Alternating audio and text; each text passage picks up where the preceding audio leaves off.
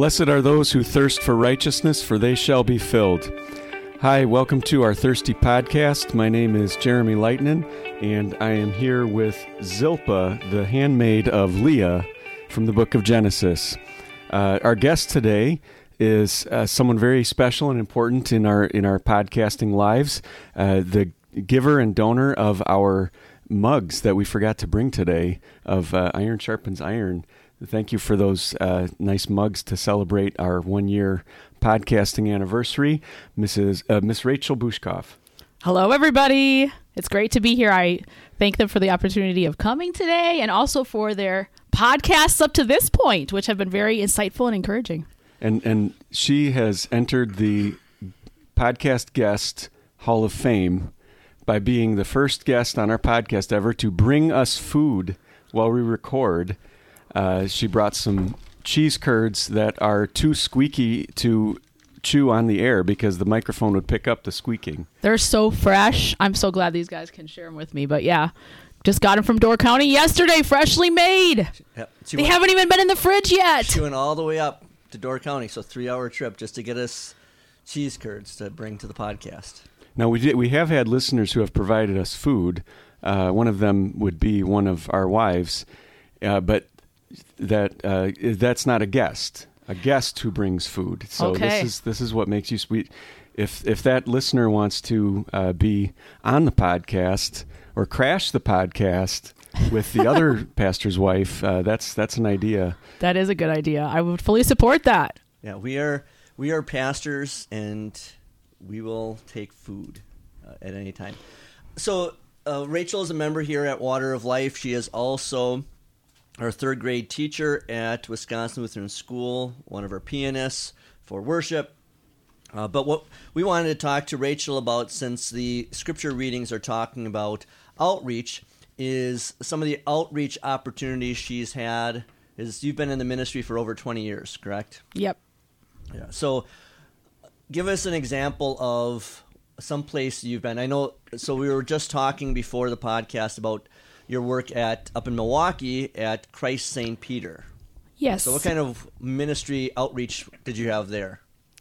Well, I was called to be the ESL, English as a Second Language teacher, up at Christ St. Peter. And they have two different language ministries going up there apart from the English ministry, and that is Spanish. They have at Christ and St. Peter, and of course, lots of Spanish speaking families in the school. And they also have refugees from Thailand and Burma who are the Karen and the Karenni people from there. And so they have a lot of needs in the English speaking world as far as getting along in school and also the adults in the workforce. And so there was a big need for an English as a second language teacher up there. And there were lots of opportunities for outreach to them as well. So I got to work with small groups of kids from K4 all the way up through eighth grade in helping fortify their English skills or maybe start from scratch if some of them didn't know much of any English when they came into the school. And then some of the adults attended church on Sunday in the English service and just tried to get whatever they could out of the English service. But it was very minimal because not many of them spoke a lot of English, but they still felt that it was important to be there. And so then, together with a couple other people at the church, we started putting together basic Bible studies on basically God's great exchange and basic Bible teachings. And we used online Karen Bibles that we were able to access and put together basic English Bible studies that they could translate through either students that I had in the school or some of the other adults that had a little more English ability. They were able to translate into Karen and Karenni or Burmese even during the Bible study. So it was very much like a telephone game, the whole Bible study, but it was really neat. And those Karen studies on Sunday morning really grew quite a bit. And we had them at the same time as the English Bible studies. So they would still attend church in English, but then they would come and attend the trilingual sometimes Bible study. So that was really neat to be part of that. Well, one of the things that uh, I've had more than one experience with uh, Rachel now is traveling uh, and uh, leading groups of people uh, for for different types of mission or ministry uh, trips, and that's you've had more experience than just the two times that you and I have traveled together, uh, leading groups on on trips. And I, am bringing this Mm-hmm. up because our gospel will be talking about going out and making mission trips. Can you talk about some of your Sure. experiences with that? Yes, um, I had the opportunity with Wisco, Wisconsin Lutheran High School, to chaperone a number of their different high school trips to different locations where we would help with VBS or we'd help teach English or we would help with projects at churches. Like we went to Costa Maya in Mexico, we went to Torreon, we went to Chile. Um, I've chaperoned other trips as well besides just Wisco's, and one of them was to Dominican Republic. So there have been a lot of different opportunities to just get out and take kids out of their comfort zone, out of their own culture and their own minis- ministry life in their churches and schools, and take them to totally different locations and just watch them blossom and serve in these other locations and come back really fired up and inspired. So that's been really neat to see. And I know we're only just a few minutes into this podcast, but I don't know if our listeners picked up it. Rachel's kind of a high energy person. Uh, she is always excited. Uh, it's a treat when she comes on Sunday morning for to play, and then she just walks in. Hello, everyone! Oh, Rachel's here. It's I might do that. yeah, she might do that. Uh, and you know, like we had Rachel as one of our chaperones down at the youth rally with Jeremy and myself, and just walking around with Rachel and people going, oh, she would go, oh, I know that person, I know that person, and so I wanted to, at the end of the day, put Rachel's picture up on the screen. I'm shaking my head right now, in case you can't. pick it. Anyone that knows Rachel, please stand up because there are probably a good quarter of the people there that may, that probably knew her because you've been everywhere. It, That's a little bit of an exaggeration, I would say, but but I did know quite a few people. It was really fun for me to reconnect with And- a lot of people from previous And you times. in my really life. have to come out of your shell a little bit because I know you're so introverted. yeah, yeah. Um, I give myself a pep talk in the mirror before I leave. you, you have a don't you have a question you're supposed to ask her I don't know if I do. I uh, don't about about uh, me? about you. Yeah, you ask all of our guests. Oh, yeah. I'm sorry. So, how are you related to, to Jeremy or Abby Leighton? Hmm. I don't think that we actually are Yes. related. Good. We got some new blood. That's right. Bring fresh fresh Boy, blood I, into the I'm WELS. really slipping on that question. I'm sorry. I'll, I'll make sure we do better when we have Dave Rockoff on next week. Uh, so, uh, you are also down in Mexico, correct? Yeah. So, talk about that ministry down there and for how long. And Okay, so between my junior and senior year of MLC, I took some time off to work with Kingdom Workers, and I started in Colombia actually, but that was the same time the mission team got pulled out from Colombia because of the dangerous situations down there.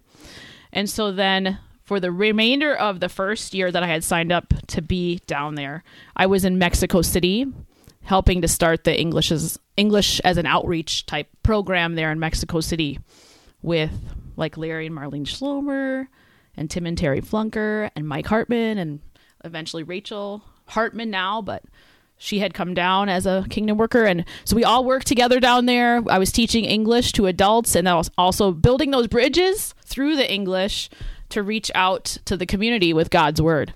So th- there were some neat stories connected with that. For example, one lady that was in our English classes, she invited me over to her house. And then when I got there, I saw all kinds of idols of all different sorts, all different gods. And she wanted to know what my take on all of that was. And it's just incredible to see what doors God opens for you to be able to talk about his word and your faith and who the true God really is. But there were lots of different things like that that just came up that I would never experience in my experiences here in the United States in the little WELS schools I was in that they have their own ministries and their own opportunities but there's just been so many crazy type things that have happened to me in other countries with bridges to people I never would have guessed I would interact with that led to really wonderful opportunities for sharing the gospel. well, with that, Jeremy, you know, Rachel, you can think about this. Do you have a, an outreach story that you can think of? And while you're thinking, I, I guess I can tell one. I just shared it this morning in my uh, hymn devotion uh, that it was about Rick and Mandy, and that Rick and Mandy were a couple that lived in the apartments behind our storefront church down in Kentucky. They weren't ever members. They took the classes, but they had a lot of anger management uh, issues, uh, a lot of marriage issues. I spent a lot of time with them going to the courthouse because they kept getting their kids taken away and so forth. So this was a really difficult family. And uh, when I left Kentucky, the last time I saw them was in the courthouse, and they ended up having their kids taken away. And yet, Mandy reached out to me several years ago on Facebook, and she had her name changed and everything. And she was divorced from Rick after he abandoned her. He was now she was now remarried, and her husband and her together owned a preschool and a trucking company or tow truck company, and they had I think three children of their own. But she said that the most difficult thing was giving up her two previous children from her previous marriage with Rick.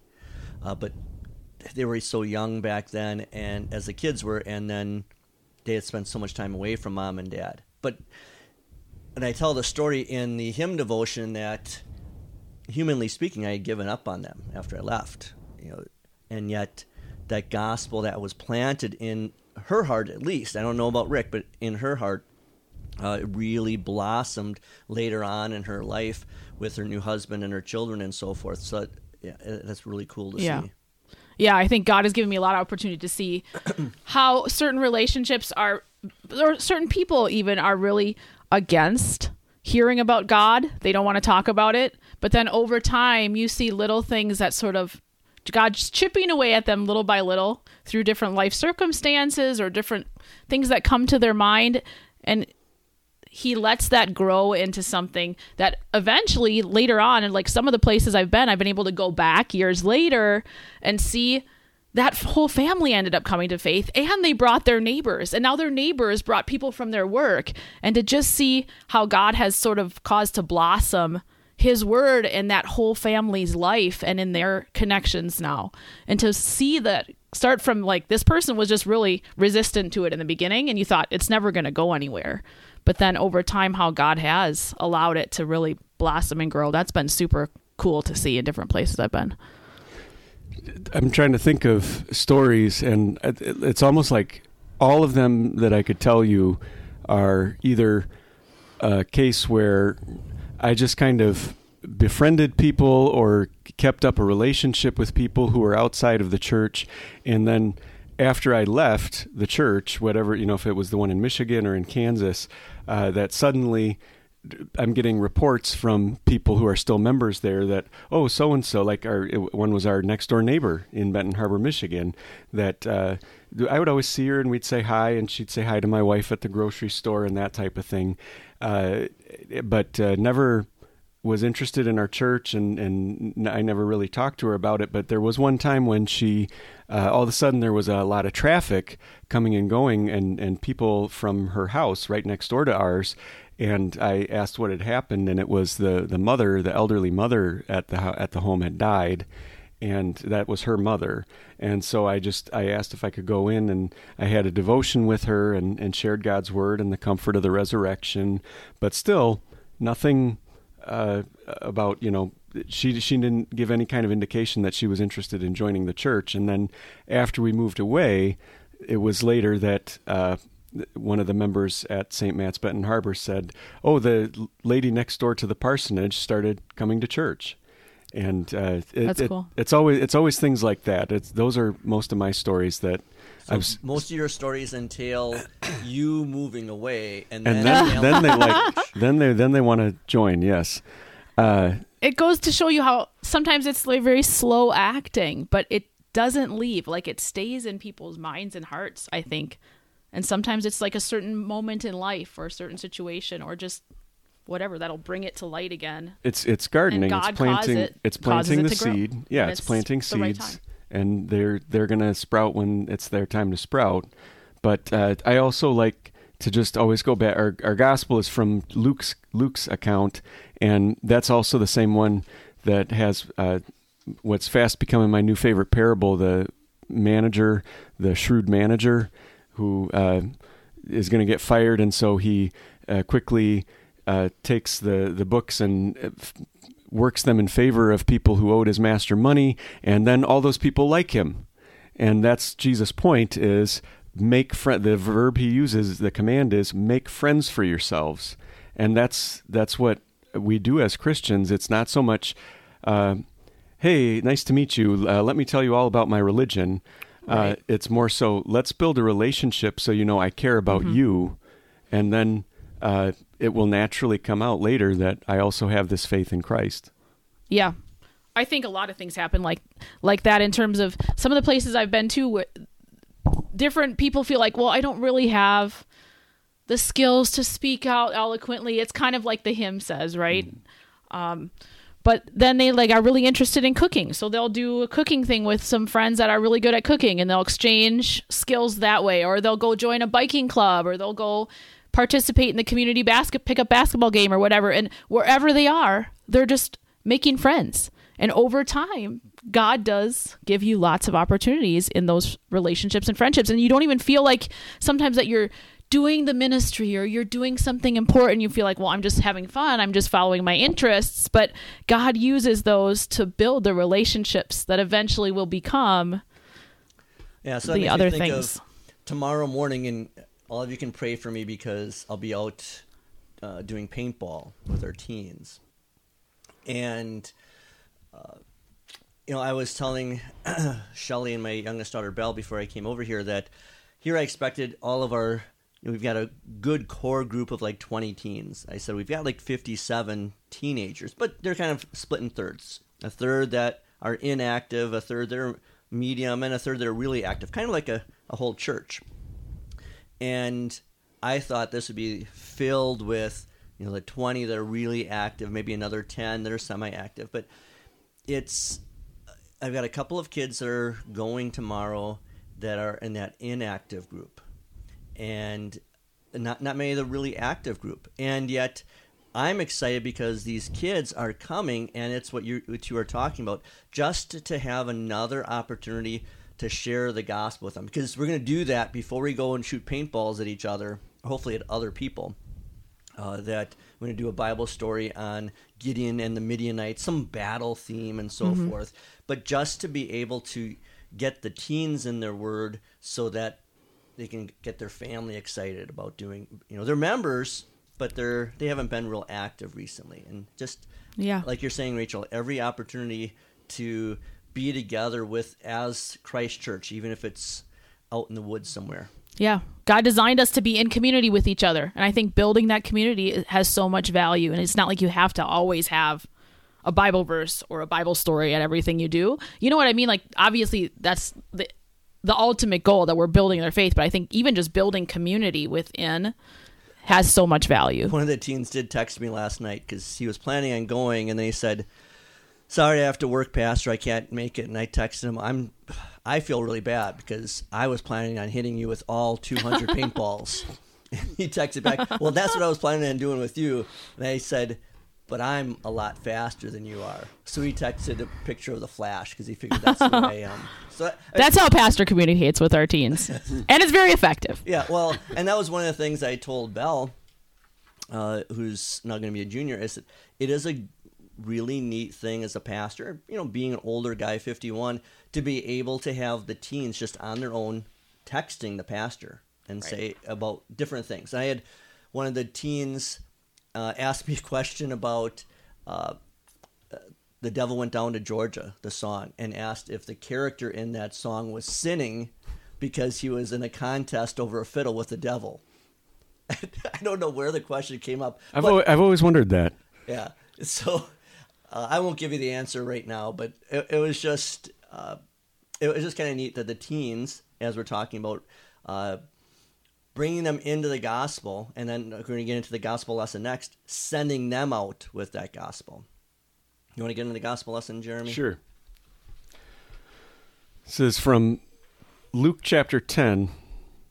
After this, the Lord appointed seventy two others and sent them out two by two ahead of him to every town and place where he was about to go. He told them, The harvest is plentiful, but the workers are few. So ask the Lord of the harvest to send out workers into his harvest field.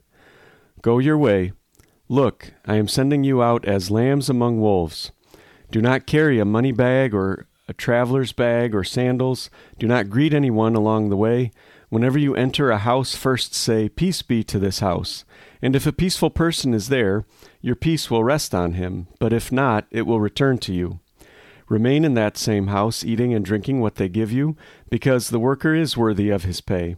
Do not keep moving from house to house. Whenever you enter a town and they welcome you, eat what is set before you. Heal the sick who are in the town, and tell them, The kingdom of God has come near you. But whenever you enter a town and they do not welcome you, go out into its streets and say, Even the dust from your town that clings to our feet we wipe off against you. Nevertheless, know this the kingdom of God has come near. I tell you, it will be more bearable for Sodom on that day than for that town. Whoever listens to you listens to me. Whoever rejects you rejects me. And whoever rejects me rejects the one who sent me. The seventy two returned with joy, saying, Lord, even the demons submit to us in your name. He told them, I was watching Satan fall like lightning from heaven. Look, I have given you authority to trample on snakes and scorpions and over all the power of the enemy, and nothing will ever harm you. Nevertheless, do not rejoice that the spirits submit to you, but rejoice that your names have been written in heaven.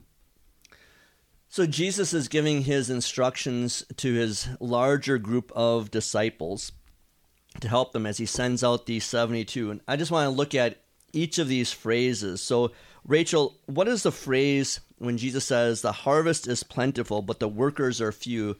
Ask the Lord. How would that help the disciples then or help you uh, as you're being sent out?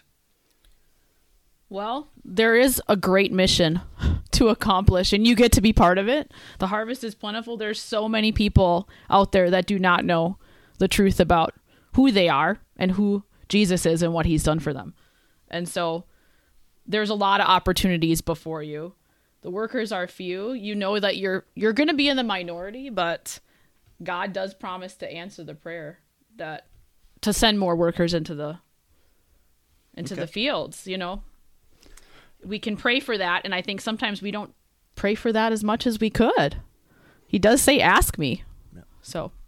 Yeah he's, and he's not going to tell you to ask just to pull a trick on you and say ha ha i'm not going to give this to you. He's saying ask because i am going to give this yeah this is a big job and you're going to need to continue to grow your grow your team. So god's going to continue to grow his team. Yeah so one of the things that uh, I'm working on in our mission board is it's called the VTO, Vision Traction Organization. And one of the things that we learn with that is from a book, and it talks about in the cotton fields down south. It can be any kind of field, but in the cotton fields, they would take a, a big stick and they would throw it uh, as far as they could, and then they would work toward that stick, and then they could take a break, and then they would pick up the stick and throw it. And the idea is that field is massive and it, it's overwhelming. The harvest field is big and it's and it's massive and overwhelming, but you have to take off sizable chunks at a time. And the VTO is you have your three month rock, you know, your rock or your stick you throw out and you work at that. And you're working toward a six year goal, but a six year goal is too much. But you have to have it manageable. And the same thing with any type of ministry it's it's a huge ministry, and so you have to have a small bite-sized pieces. What about this, Jeremy? The phrase "like lamb among lambs among wolves." How would that encourage the disciples then or now? I, I was almost thinking it wouldn't encourage. Uh, Jesus is basically saying that as Christians, we're sanctified by the Holy Spirit, we are to assume the best about people. That's the eighth commandment: is uh, take take everyone's words and actions in the kindest possible way. And so that's that's kind of how we're supposed to be wired: is that we are uh, always assuming the best about people. And Jesus is sort of here saying, uh, but also have your eyes open and and uh, realize that that you are kind of innocent. You you are uh, maybe sheltered in a way, and uh, you're going to be dealing with people who are very powerful and crafty in their line of work, whatever it is, and uh, just recognize that that you might you might need help. You might need help from uh, people who are more familiar with. I, I think of th- this isn't quite a, a, good comparison, but what you were just saying about the trilingual Bible class is um, uh, you're in you're in the realm of somebody else's territory, uh, their their language. You you need help. Uh, you're kind of innocent. You don't know the language, and so you want to you want to be cautious that you don't cause offense. Uh, as you're as you're doing the Bible class. So maybe it's more, uh, it's not so much an encouragement as it is, or it's encouraging because Jesus is making us aware of something we need to be aware of. Yeah, I was gonna say something similar, like just letting you know the reality of the situation. You're gonna be in over your head, and people are gonna be attacking you, but expect that. Yeah. How about this one, Rachel? Uh, don't carry a money bag or traveler's bag or sandals. That seems like Jesus is telling them don't be prepared. Well, I think it's encouraging them to trust in him and what he's got prepared for them in terms of his the body of believers and the people that are going to help support them along their way. And I think he's calling them to trust. Trust in him, trust in his provision. Don't think that they need to do everything and bring everything because he will provide. And I I also think that we we jump really quickly when when really when we read any Bible passage to immediately assume that this is talking directly about me and my life today, and th- there's there's other sections of Scripture where Jesus says, "You remember that time I told you not to bring." A money bag and sandals. Well, that was this time. Mm. And he says, Well, now I'm telling you to bring a, a, sword and bring a money bag and sandals. And so I think the, the point I'm trying to make is let's also remember that this isn't necessarily a direct uh, command for the church today of all time. There are applications. Mm-hmm. There are applications we can make to it uh, yeah. for today, but this is um, also spoken to the original uh, I was about to say 12, but it's 72. The original 72. Okay. Yeah, yeah, that makes sense. Yeah, so you don't want any church council to say, hey, we don't have to pay our pastor that much because he's not supposed to carry a money bag or anything like that. You know, he shouldn't be concerned with money. But I was thinking about this too as I was talking to you guys about the uh, the paintball. I just had a a mom text me before I came over here saying, I don't know if my son can go tomorrow. I have to pay bills and I may not have enough money left over, but he really wants to go. I said, if it works for you, I'll give you the money and you can pay me back. And not not pointing it out that I'm trying to be so generous, but in the you know years ago, I wouldn't have had that money to be able to do to loan. And God has blessed me and my family to be in such a way that now I don't need to take that money purse with me. I don't need to count every dollar. God's blessed me to be able to help someone else out with the ministry. Could it could it also be that he's he knows that staying with people along the way is going to help build the relationships and build the community of the church? And if they were just able to handle everything on their own that wouldn't give those people the needs? The needs that wouldn't give those people the opportunity to give to them and to host them. Could it be that too? Yeah if your if your council is saying we need to cut funds uh, or whatever because of this not carrying a money purse, you would I would point out, uh, no, Jesus is saying the local people are going to be supporting you. Um, so yeah. th- that's that's not an argument in favor of uh, cutting uh, the funding of a ministry. It's it's an argument in favor of giving more toward it on the local level. So now this next one, Rachel, this one will be really hard for you. do not greet anyone. That would be hard. Would be I hard. would agree. Yeah. So, so Jeremy, what is he t- talking about there? I mean, I, I can be kind of introverted. I don't like talking to strangers. I'll talk to people I know all day long, but I don't like to talk to strangers. So, what is, is what is Jesus getting at here, Jeremy? Again, I'm going to start with remember this is instructions for the original 72.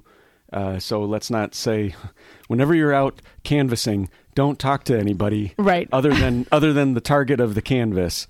Um, but I think the application that we can make is first of all, uh, it has to do with distractions. That don't let anything distract you as you're on on your way to the next town. Um, and I, I, also think there are probably some cultural things that we uh, don't totally have uh, a grasp of. Like, well, maybe we do when you hear of the Minnesota long goodbye. Um, Yeah.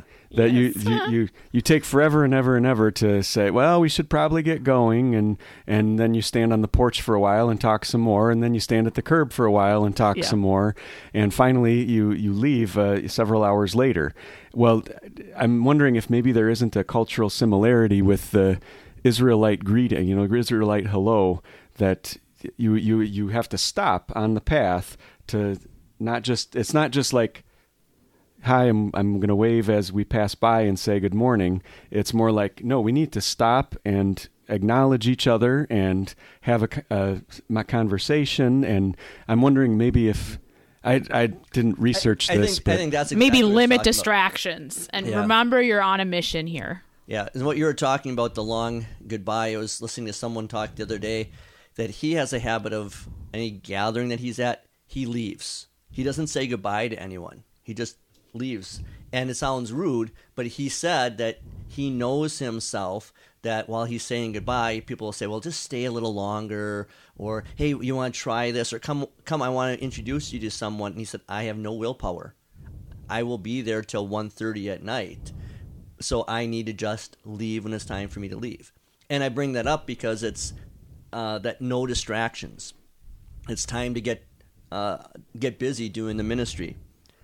How about this one, Rachel? Uh, do not keep moving from house to house. I think that you don't want to give the devil devil opportunity to cause divisions and I feel like this could promote jealousy among people if it's like I'll stay with you and now I got another offer I'm going to go over there and oh they said they're going to actually make this on Sunday night They've- they're going to got a- smoke their meat over there cheese curds. they've got So- a, they've got a pool in their backyard so I feel like just eliminate all of that talk, eliminate all these conjectures and jealousy and stuff, and just go one spot and stay there and do your ministry from there and take out all that the opportunity for the devil to put those kind of divisions in among you. And I don't know if that's really the Yeah, I think the so. intent here, but that's kind of what I imagine. Mm-hmm. And Jeremy, how about the kingdom of God is near? Uh, that was their that was their theme, their sermon theme that Jesus gave them, and I'm, sure it wasn't just that that was like a magic code word that they just that they just kept saying that to people. The kingdom of God is near. The kingdom of God is near. I'm it, I'm I have to imagine that that was like a theme that they would expand upon when they would preach. And uh, here the context is of preaching uh, right after you do healing or you take care of somebody's bodily needs, and they're very grateful for that. And and then it's an opportunity to say, the kingdom of God has come near you. And what that means is. Uh, God took on flesh in, in this man that I know. His name is Jesus, and he sent me out to do this mission work. Uh, and he has this ruling authority that uh, kind of takes over your heart, it takes over your life. And uh, right now, it's near to you just by me talking to you, uh, you know, something like that. Yeah, and that reminds me, I was uh, asked to write some children's devotions for our synod, and it's very similar to uh, the directions I was given are very similar to the kingdom of heaven is near. As they said, uh, with every text, really see if you can bring in the first commandment for these little kids, because they're written uh, for the preschoolers through eighth graders. Focus on how these children might sin against the first commandment, and then always back to Jesus because there's so much in scripture you can talk about all the different you know the six chief parts of the catechism and so forth but that one limiting thing is a good limit for writing these children's devotions uh, meant to be five or six minutes long the kingdom of heaven is near it's all about uh, pointing out the kids sin and then pointing them back to their savior and maybe it's just as simple as that with law gospel I so tell me if I'm right or wrong here. So in that paragraph where it talks about going out into the streets and saying even the, from even the dust from your town that clings to your feet we will wipe off against you.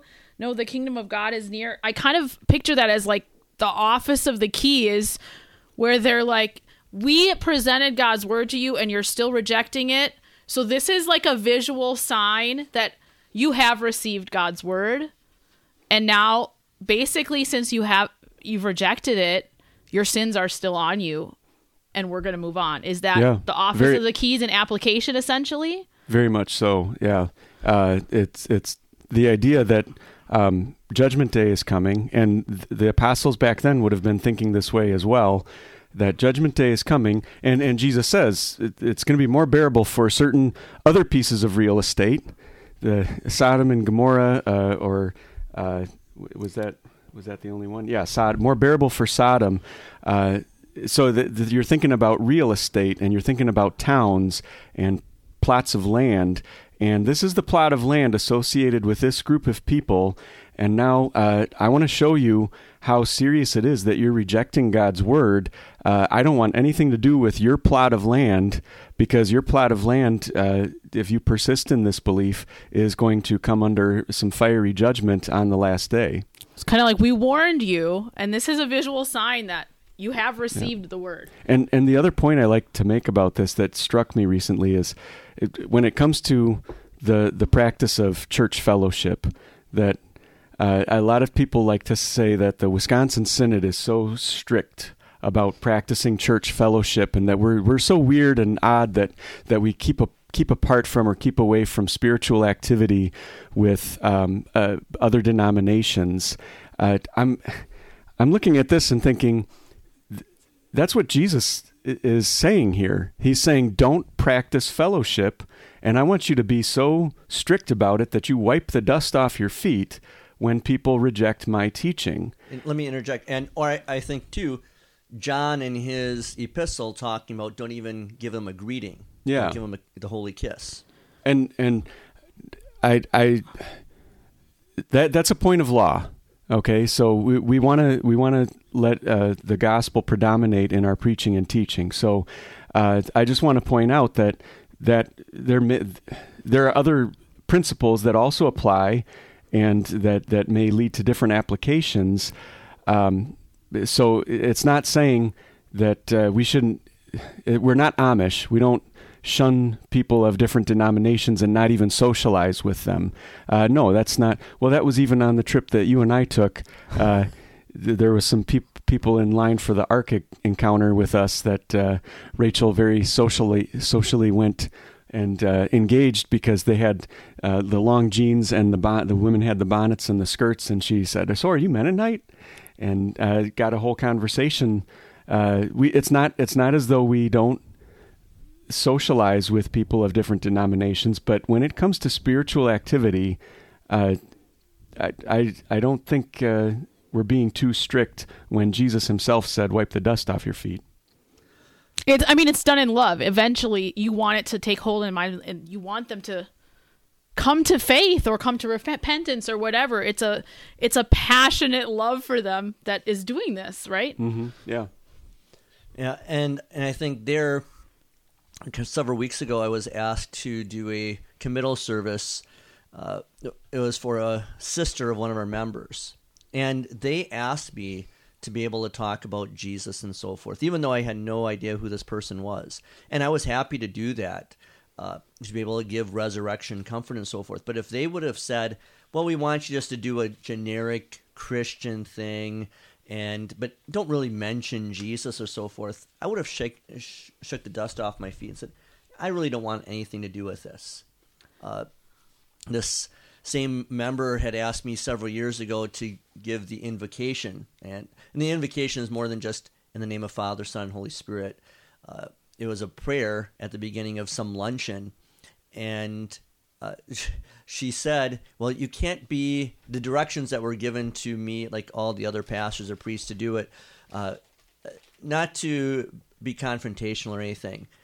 But I, I did tell her, "Well, I'm going to pray, and I'm going to mention Jesus because if you listen to a lot of invocations in the, uh, for military or Congress or whatever, they'll they'll mention God's name, but they they do not mention Jesus because his name is confrontational. And I said, I, I'm not going to do it if I can't talk about Jesus. Oh, well, you can do Jesus. But I just bring that up because of uh, if they don't want anything to do with Jesus, then there's no reason for the pastor who represents Jesus to be there. Shake the dust off my feet. Did the Pharisees do that? I, I read somewhere, and I don't know if maybe you can confirm or deny this. the Pharisees did that when they left a Gentile area to show that that area was unclean. Is that true that they that, did that? that uh, it sounds like something I've I've heard. so like this was this would sort of speak to the people because they had this idea of like they did that when they left an unclean area. Well, here they're saying you're still unclean, you're still in your sins. yeah. So was it That's a- something that's maybe a good that would. I- relate to them?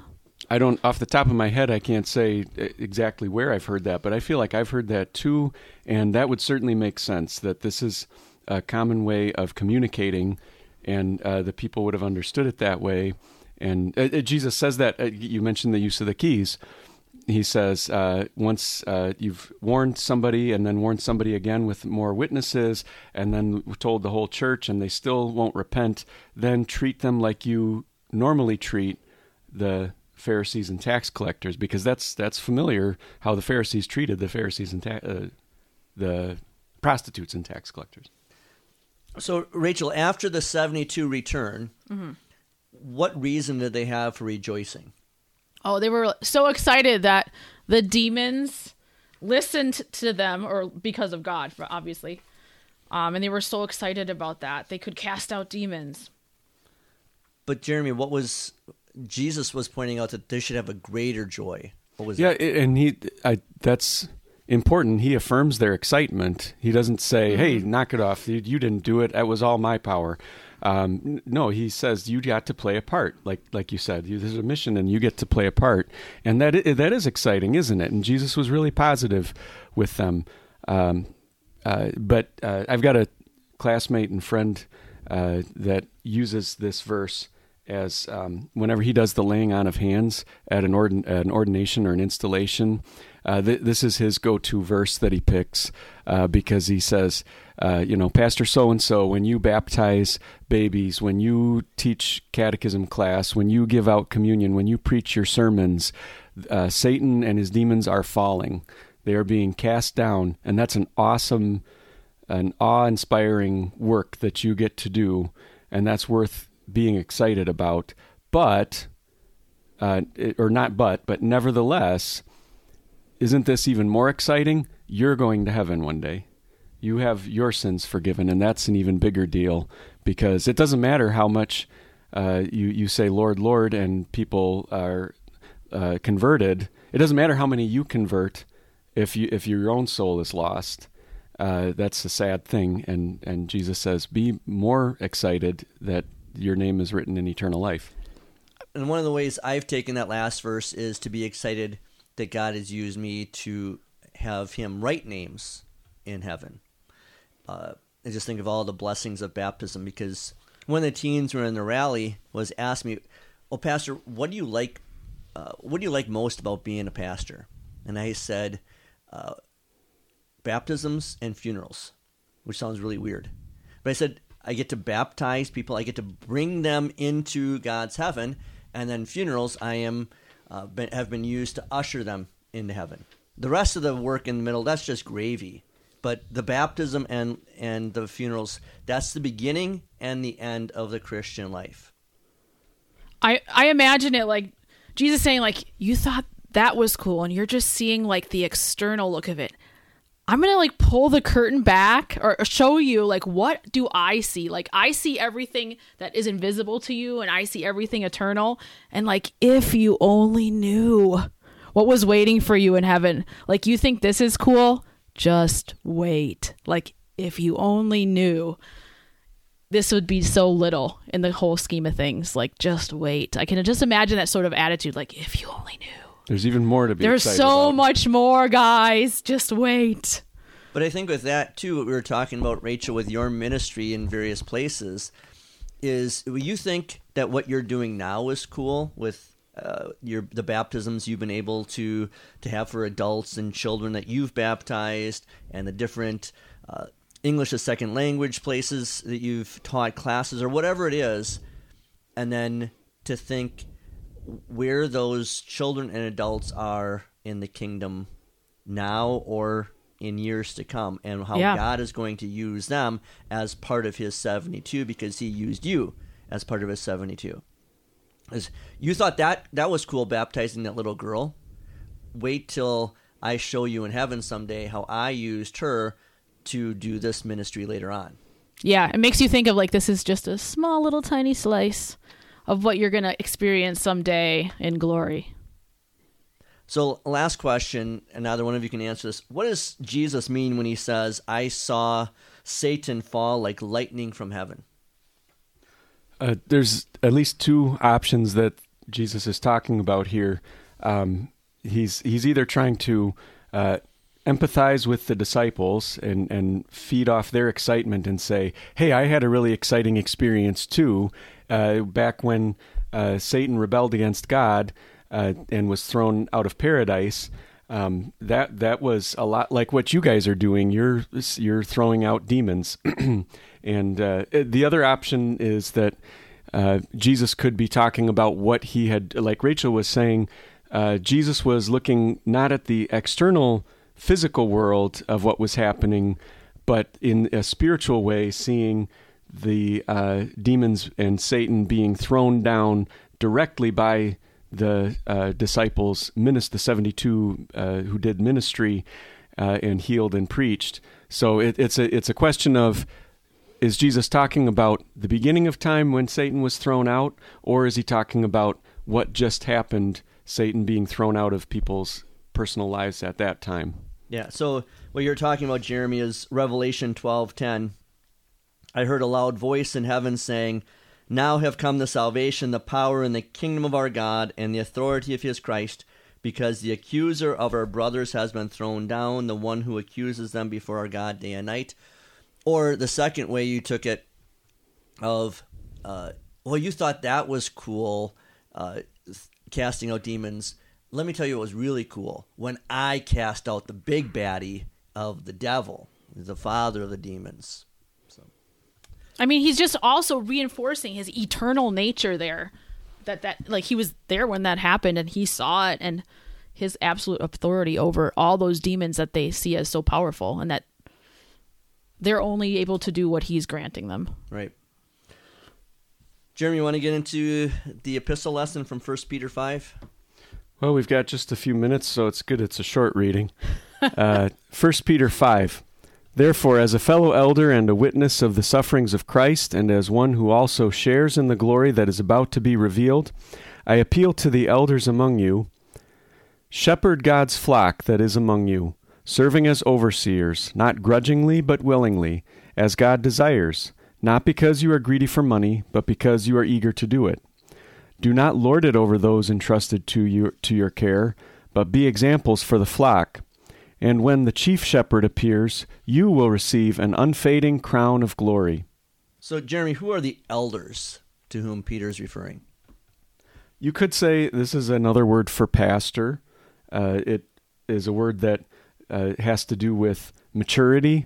So, not necessarily how many years you've lived on the earth, uh, just because you're you're an older person doesn't mean you're spiritually mature, and just because you're a younger person doesn't mean that you're spiritually immature. But it's it's somebody who's leading the congregation based on uh, mature experience in in in faith in Christ. So then, Rachel, how does Peter weave the gospel into his encouragement to these elders slash pastors? I think verse four really shows that the most. It says, When the chief shepherd yeah. appears, you will receive an unfading crown of glory. So you've already got heaven because of what Christ has done. So that is our motivation. We want to get that message out to others. They ha- they also have heaven waiting for them when they find out and believe that Jesus is their savior. Yeah, and he's also talking about suffering here. Uh, First Peter really does talk a lot about suffering, and he says these elders are going to suffer. Uh, and but the one who suffers and has not denied his faith, he will inherit eternal life, and all the elder other elders will do the same. So knowing that you're not alone in your sufferings, knowing that everybody else is going to be experiencing the same thing of the sufferings. Yeah. Well, I thought maybe what you were too. driving at was weaving the gospel in.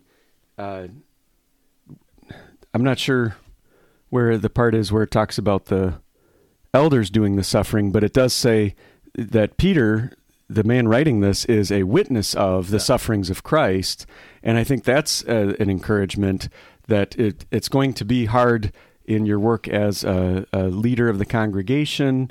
Um, and when it gets hard, I want you to remember that I saw Jesus die on the cross and pay for our sins and suffer our punishment. Uh, and so that's that's certainly gospel as well. What about each of these phrases? What is the positive when he says to do this ministry not grudgingly? Well, my sinful nature kind of wants to say, well, I, I don't know how to do it any other way but grudgingly. So what, what am I supposed to do? Uh, it, it, I, I, I don't know where, where are you Yeah, going with that? Is I think we want to be doing it willingly. That this is an exciting ministry, but That's why we need people like Rachel to walk into the room and say, "Hey, yes, I'm. This is not grudgingly right here. That's not grudgingly. yeah. How about not greedy for money? It shouldn't just be a job that you're hired to do. Like you you actually care about the people and you actually care about their spiritual I- welfare. that one st- stood in contrast to me as I was thinking about the gospel we just read, which Peter would have been one of those seventy-two, wouldn't he? Mm-hmm. And uh, I, I think you know you can always go to extremes. You got to find a narrow Lutheran middle, and uh, if there's a if there's a that's right if, there- if there's a pastor uh, who's like uh, constantly pointing out that what jesus said is the worker deserves his wages the worker deserves his wages the worker deserves his wages well one of those 72 is now also saying let's not forget that it shouldn't be the money and earning the paycheck that's driving you uh, yes both are true let's let's uh, uh, find a good balance between those two sentiments Yeah, and so you are eager to serve. How about not lording it over those entrusted to you?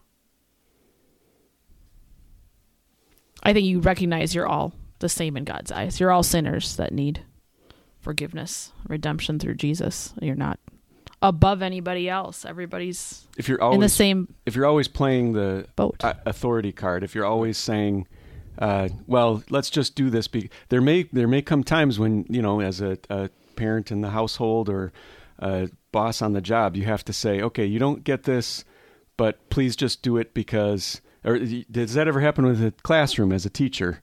You may not understand why I'm asking you to do this, but please just do it because I'm in charge. And uh, but the thing is, I think the Lord, don't lord it over them means if you're always using that as your backup argument, then that's kind of lording it over them. I, I would say. Yeah, and as pastors, you know, Jeremy, you and I were often seen then as leaders, uh, leaders in the church for you, leader in the high school, and and yet, uh, not to abuse that relationship, not to abuse that leadership, but to to say I'm a I'm a servant. As much as I am your leader, I am Yeah. also your servant. that And- paradox Yes. of the master servant. So, so for instance, if you've got like a a meeting of of church business that doesn't really have theological implications, maybe just let the businessmen and the people with the most experience in things like real estate or uh, construction. Uh, that that the pastors don't need to be weighing in too heavily on that. Yeah, we just had a meeting like that, didn't we? And did you notice how much I talked at that meeting? It, I you talked as much as I did. Yeah, uh, you and I didn't say a single thing because you're right. Uh, we have no clue. Uh, at least I know nothing about real estate and so forth. And was, and, and the problem is, if I, I remember the my dad the first time I went to a voters meeting when I was 18, and my dad was the pastor, and they were getting into some pretty hot topics about property and things like that, and uh, I I was sort of turning to my dad and saying, "Why aren't you saying something? Why aren't you saying something?" Well, if he speaks up, he's he's going to be he's supposed to be the voice of conscience, and you better be doggone sure that you you're speaking uh, on behalf of God and not just your personal opinion when you speak up about uh, things that are not uh, biblically related. yeah, that reminds me of years ago, and before a voters meeting, I gave a devotion. And in the devotion, I talked about how maybe in the past, before I was here, that our leaders and people maybe not didn't do the right thing with their money. That we used to own a number of houses on Bate Street that we have our school on, and we were hoping to own those houses as teacherages, and then one day tear them down to have a larger parking lot and playground and so forth. And over the years, we sold them. And I said, yeah, maybe we were short sighted in not keeping those buildings. And then one of the gentlemen, a very reasonable voice, very knowledgeable man, came up to me afterwards, thankfully privately, and said, Pastor, we had to sell those buildings in the past because we had to pay for our teachers. So I bring that up because I was talking about stuff I had no clue about. Mm. And I shouldn't have been talking about financial things mm. unless I knew the whole story. And yeah, so with this kind of thing is you're right. Let's be leaders when it when it's time for us to be the leaders in spiritual matters. But in other opportunities, uh, it's a wonderful thing that we're in a in a larger congregation, a larger school and high school, like we're all serve at, where we have so many talented lay people. Let's bring that talented lay person to uh, maybe coach something over at Shoreland. Let's have that talented building and grounds guy that actually knows real estate and things like that. Uh, here, Paul or Peter is talking about that spiritual shepherd, and he's talking about the congregation being a flock. So, I guess for both of you, how does your pastor, not necessarily me, but your pastors in the past too, act as spiritual shepherds to their flocks? So, how have you seen that, Rachel, in the past? Because you've served with a number of pastors over the years, I'm thinking, and then Jeremy, you too. Verse 2 you're talking about? Yeah. You know, shepherd God's flock that is among you, serving as overseers. So, how have you seen your pastors in the past serve as that shepherd? I think bringing you God's word in a way that applies to your situation at the time. If you're struggling with something, they can help direct you to what you might consider that you maybe have forgotten about or overlooked, or might help you refocus on what's important if you maybe lost focus. Um, just bringing you that way back to the truth of God's word and reframing things when you yeah we don't start have, to stray. We yeah we don't have a, as clear of a concept of what shepherding is. Just the actual job of taking care of sheep, um, other than in church. In church we hear about it, but uh, I, I think you have to ask what is what does actual shepherds do? They feed, they give water to the sheep. Um, they uh, they play with the sheep. Protect. Uh, so going to play paintball, I guess, would oh, kind of be go. a shepherding thing. Nice. Um, they uh, they protect. Yes, uh, they warn and and keep on a straight path. Um, they they lead they lead by example, uh, not hurting the sheep from behind, but always walking in front and just talking, and the sheep follow the voice of the shepherd, and uh, that.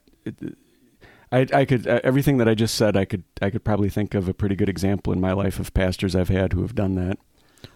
I was just talking with some of my classmates. We had them over at the house the other day, and we we got into discussing something like this. And in Luke ten, where Jesus tells the parable of the lost sheep, and we were asking, you know, how much of the pastor's time is to be spent going after that lost sheep? Because we talk about it a lot, and yet I don't know if this is confrontation or uh, yeah, confrontational. If this is wrong, it could be, but you know, our job as shepherds is to put the feet the feet out there, God's word, put the water out there, which is God's word.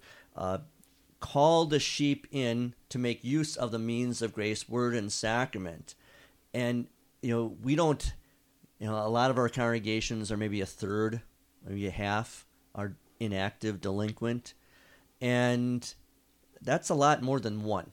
You know, Jesus said you had 99 that are coming.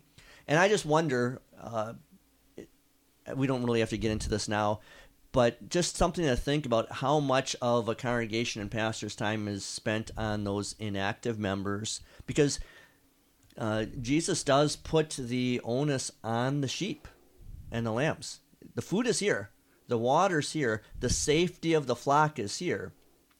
You need to you need to take responsibility and come. he puts the onus on on the sheep to come to the. Are you talking about the 99? Because it, it wouldn't be the onus on the lost sheep. The, the oh, that's the definitely the shepherd is going out to search. Right, but I wonder. I wonder though if that lost sheep, if that's someone that's uh, just a straying member, or if it's someone that's lost their faith, Hmm. is totally lost as someone that's just being lazy at home. Which you wouldn't find out until you go and talk to him. Yeah, and uh, like I said, uh, that's something I think we can discuss more in depth, especially when that gospel lesson comes in in a few in a few weeks. But just putting that out there with this is the shepherd as a faithful shepherd. He's his main job is word and sacrament, getting people word and sacrament, law and gospel, means of grace ministry. I think protection is a huge part of it, though. Like protecting them from all the lies that swirl around us on a daily basis in society, and like helping us, like you know, see through that and d- redirecting us back to Yeah. what is truth. And that's one of the things that Yeah. I want to be doing, truth? focusing on my my teens and my college students is exactly that because there's so much untruth out there. All right, anything else you two want to bring up with this? I'm good. You're good. Yeah. Thank you. Thank you for being here. You're welcome. Thank you So- for inviting me. This is Michael Zarling with Rachel Bushcroft and Lighten in the Mood. Let the one who is thirsty come. Let the one who wants the water of life take it as a gift. Stay thirsty, my friends, then drink deeply from the water of life.